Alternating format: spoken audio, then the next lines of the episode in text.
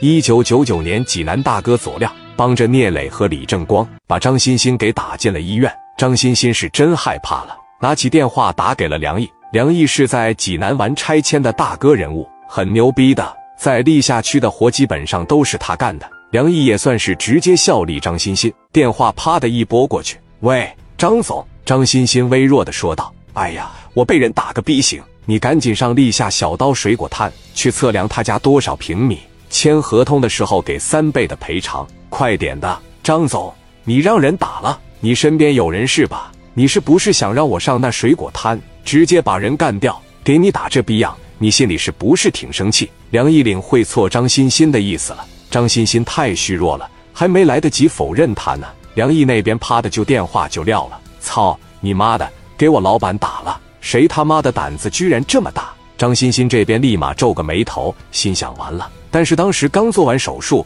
麻药劲都没过，身体真的太虚弱，没法再解释了。左亮当时往前一上，都说好了是吧？说好了就行。左亮带着弟兄们就出去了，把电话直接给磊哥拨过去。喂，磊哥事都办妥了啊？一会过去测量，到时候重建的时候三倍赔给他。那你让这个小刀回去吧，等会都测量好，还得往合同上签字呢。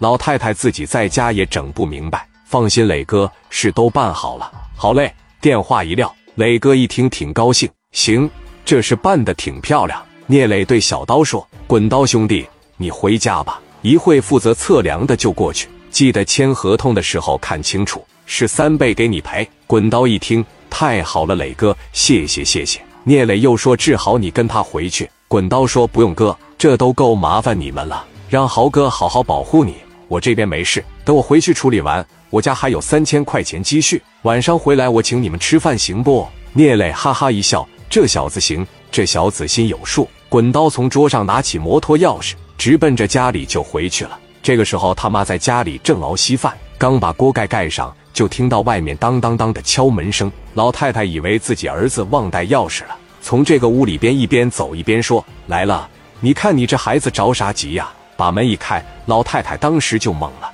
对面站着二三十号人，手里拿着砍刀镐把就进来了。梁毅问老太太：“小刀呢？”老太太说：“我不知道我儿子去哪了。”梁毅说：“你个死老太太，你是真阴险啊，还敢找一帮人给我们张总揍了？就这么个小破门市房，给你一套还不行？你咋这么贪呢？